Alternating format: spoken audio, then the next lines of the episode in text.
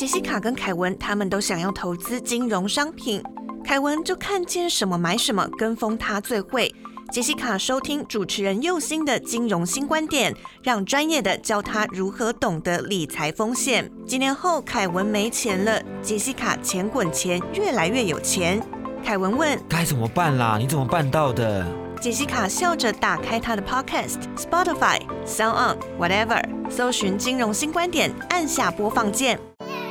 教你当个聪明的金融消费者，养成正确的理财习惯。听右心的金融新观点，一起学习怎么守护自己的宝藏。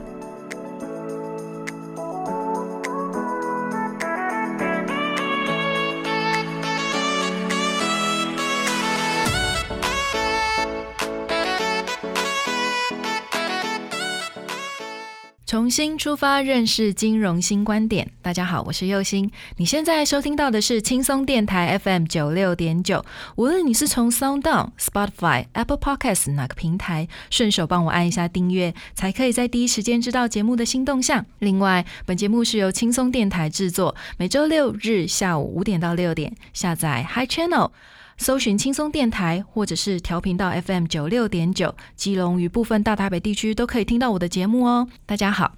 这个我们今天要来聊的是健康保险哦，就是医疗保险啦。我想啦，这个医疗保险是大家觉得最重要，也是觉得最陌生的一个商品哈。什么时候懂，就是发生事情或纠纷的时候啦。所以，与其到时手忙脚乱，不如说花点时间学习哈。其实并没有很难，所以我希望大家都可以去了解这个医疗。商品是什么样的一个商品哈？那要认识医疗保险，其实并没有太高的技术成分哈。你甚至不用去看太多的条款，或者是说去了解到所谓的什么费率结构啊。但是有几个名词你懂了，会是最好的一件事情哈。为什么？因为这个会帮助你去更了解到你所购买的商品的内容，还有你的权益哈。比如说哈，在这个医疗保险里面，我们最常听到的就叫做承保范围。好，那什么叫做承保范？围很简单的来讲，就是发生什么事情可以跟保险公司申请理赔。哈，那所以呢，条款都会这样子写。哈，你一定会看得到的，就是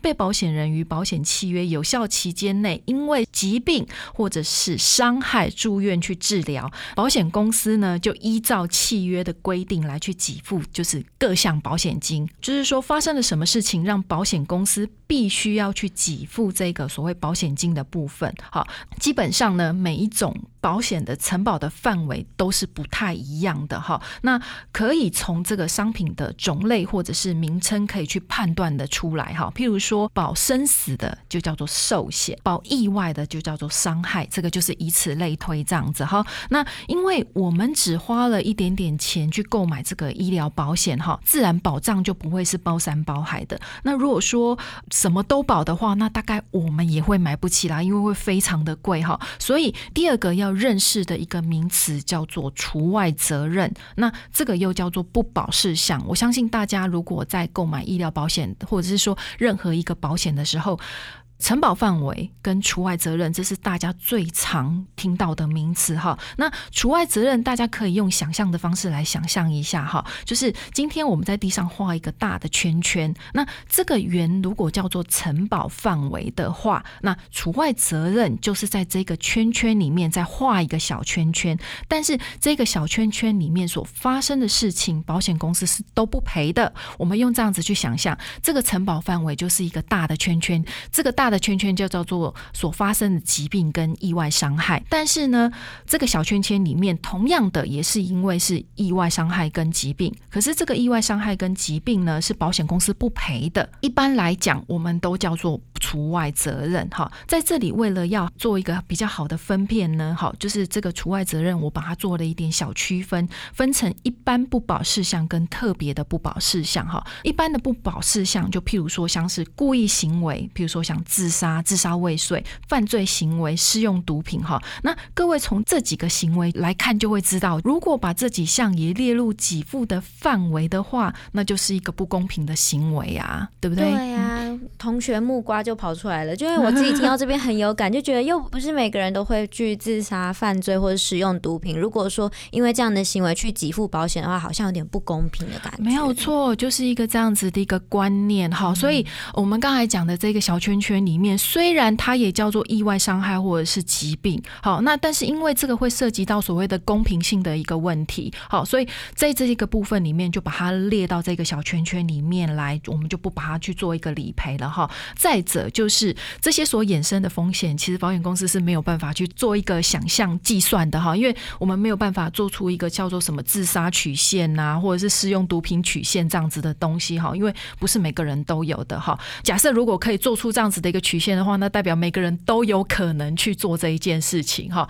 那表示它的数量是非常大的哈。而且再者就是，如果赔了，是不是在无形当中也是去鼓励大家去做这样子的一个行为呢？好，因为保险都有赔嘛，哈，所以其实这样子是一个不公平的事情。好，再来呢，第二个东西叫做特别的不保事项。那一般来讲，所谓的特别不保事项和前面的这个一般的不保的事项不同的地方在于，就是特别不保事项的医疗跟治疗行为，其实并没有违法或者是说风险难以评估的情形。主要是说，在这个医疗的行为里面呢，保险公司是不愿意去承担承保的哈，因为这些风险可能只会出现在某些特定人的身上，或是某一些特定的事故身上哈。譬如说美容整形外科，哈，那因为呢，这个本身会去做整形手术的人呢，可能是。对于就是美丑的要求是不一的哈，有些人可能觉得我的鼻子歪了一点呐，然后所以觉得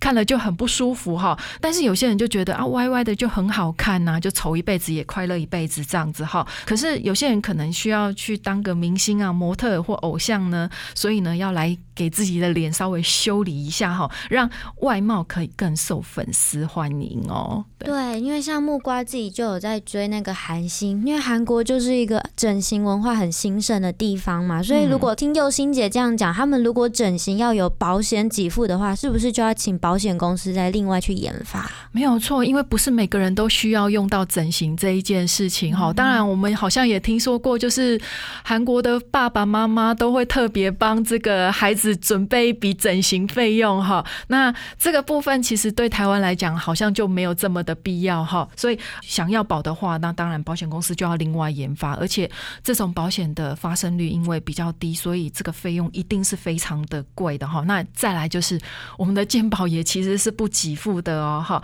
如果说啦哈，我们要去做这些整形啊，或者是说这些事情的时候呢，如果是因为意外伤害所造成的话，那就不一样了哦，还是会回到这个承保范围里面，因为意外伤害是不可预料的事情嘛哈。那所以呢，这个部分就会又再回到大圈圈的这个承保范围里面哈。好，我们先。休息一下，稍后再回到我们的节目现场。您现在收听的是轻松广播电台，Chillax Radio。为什么大家我们要去理解这个除外责任这一个名词呢？哈，主要是因为这个部分的纠纷真的是太多了哦，而且保险业务员在招揽保险的时候也不会特别去讲这个地方，因为要说明的地方实在是太多了，所以有一些很不迫切或是不需要太了解的资讯就会被略过跟带过哈，所以我们才想要说透过这个方式来跟大家说明一下这个医疗保险的部分呢，好，大家要去了解什么样的一个资讯哈，那我们。我们再继续上节未完的一个特别不保事项这个部分哈，那像整形手术的这个延伸就是天生畸形哈，倒不是说天生畸形就一定会得要动手术来去做调整哈，而是因为天生畸形这样子的患者在一开始的时候就比一般人多了。许多的风险哈，那如果说跟着大家缴付相同的一个保费的话，享有相同的理赔好处的话，那就会造成了另外一个不公平哈。那从这个部分再延伸到其他的部分，就譬如说像牙齿的治疗，或者是说装设身体的附属品。哎，佑信姐，我听到这边有点疑问，什么是装设身体的附属品啊？哦，来，如果不讲的话，真的还真的听不懂哈。所谓的装设身体的附属品这个东西哈。就是原本不属于身体的东西，譬如说像一只、一眼、助听器。譬如说，有些人可能因为车祸撞断了手，所以他必须要去装这个义手。那或者是说，呃，有些人耳朵就是听不见，所以要装助听器这样子的东西。好，那当然这些部分就自然不会是保险公司必须要承担的风险哦，因为除外责任里面所衍生的这些治疗啊，譬如说像介护啊、疗养，也都会一并的被排除在外哈。那特别要说的是说，健康检查也不会在这个理赔的范围之内哈，主要是因为健康检查是事先防范，并非是风险要去做一个分摊的哈。那一般人也可以自己决定要不要去做健康检查，那这个是属于个人的行为，跟疾病跟伤害的风险的发生，多数不可预期是比较不一样的一个地方，这样子哈。然后最后呢，最大项目的一个除外责任的部分，就是专属于女性的一个部分哈。那因为女性呢，身负怀孕的功能，因为我们的身体构造就是被赋予着有怀孕的这样子的功能哈。不过呢，怀孕这一件事情本身是不能够是认定为疾病的，好，然后再来就是也并非每一个人都愿意去怀孕，好，所以这一件事情呢有自主选择的一个意味，所以最先在医疗保险里面就把跟怀孕相关的一些症状跟并发症都一律给排除掉，这个自主权的一个因素，好，那。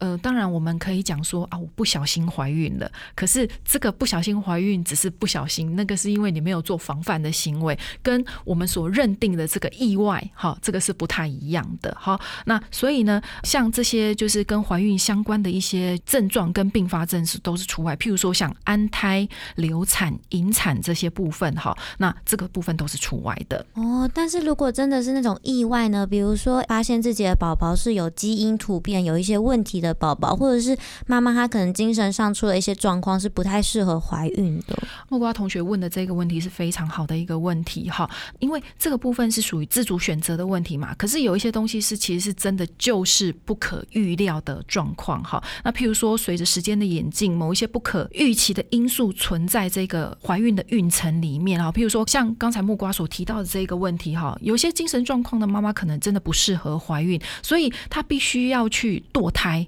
把它剁掉，或者是说，诶，我怀有一个基因突变的宝宝，我还要把它生下来吗？把它生下来了之后，可能会造成更多的社会问题，或者是说，本身妈妈并没有这个能力可以去抚养这个小孩。好，那所以她必须要透过剖腹的方式把它就是引产下来，或者是说用剖腹的方式把一些有问题的宝宝给生下来，或者是说在怀孕的最后的一个过程当中有一些问题，然后造成宝宝生命有问题的时候，必须要用紧急剖腹的。方式把它生出来的话，类似这样子的问题的话，我们又可以再回到这个所谓的大圈圈里面。好，那保险的这个部分还是会去做一个赔付的哈。那当然，如果说我们从公平性来看的话，也许有些人会觉得，就是特别将女性独有的生产予以排除。那如果我想要把这些生产的风险呢，也透过保险来去做一个承担的话呢，那。有没有这样子的保险可以购买哈？那我想在这个市面上是有专门以女性为承保对象的医疗保险哈，可以从妈妈一直保到宝宝哈。那这个部分各位可以去各个保险公司去问一下哈。这个我们通常都叫做妈妈医疗保险，其实问一下，大部分的保险公司都有哈。介绍到这边，我想应该没有太多要让大家有去记忆呀，或者是说要记起来的东西哈。基本上就是说，希望大家。他可以透过这样子一个口语的解释啊，去了解到买的这个医疗保险啊，哈，有哪些必须要了解的相关的一些基本的知识哈。那最后呢，要跟大家提醒的资讯是说，一般来讲啦，我们除了购买终身医疗保险之外呢，剩下的医疗保险几乎都是定期型的哈，也就是说，它的保障的年限是有限制的。譬如说，像医疗保险最高只保到七十五岁。好，那也有的保险是保到八十岁，各家保险公司不同，请你自己必须要去做一个比较。再来就是说，赴约通常都是跟着主约一起缴费的哈。那所以如果呢，主约的缴费到期的话呢，请大家务必要去继续缴这个医疗保险的赴约哦，因为很多人可能都会忘记，就是啊，主约已经到期了，所以我就不缴了哈。那其实赴约要继续缴才会继续有效哈。那很多人都是因为这样才发。发生的纠纷哦，就好不容易缴了很多年的医疗保险，可能就是因为这样子忘记缴，或者是不知道要继续缴，所以造成了停效或失去效力哈。那虽然我们可以去申请复效、恢复效力，但是有时候都是这样子啊，就是保单好好的时候呢都没有事，但是一旦停效就事情一堆哦。所以天有不测风云，世事难料。那想一想，万一如果你的医疗保险有停效了，这时候又遇到了，譬如说像武汉肺炎这样子的事情发生了，然后又不小心感染了武汉肺炎，那就惨啦。因为你一停效了，那就代表这张医疗保险是没有效用的。那你去跟保险公司申请理赔是申请不到钱的，哈。所以在这个部分呢，大家请务必要去检视一下，你如果有买医疗保险的话，请要让它就是有效。所以赶快回去检视一下你的医疗保险，哈。好，那不知道今天这样子的内容大家有了解吗？好，如果你喜欢的话呢，记得要订订阅本节目。那无论你是从 Sound、Apple Podcast 还是 Spotify，都顺手帮我按一下，你的支持是我前进的动力。那另外，如果你透过广播来听右心我的节目的话，记得在脸书搜寻轻松电台来帮我们按赞哈。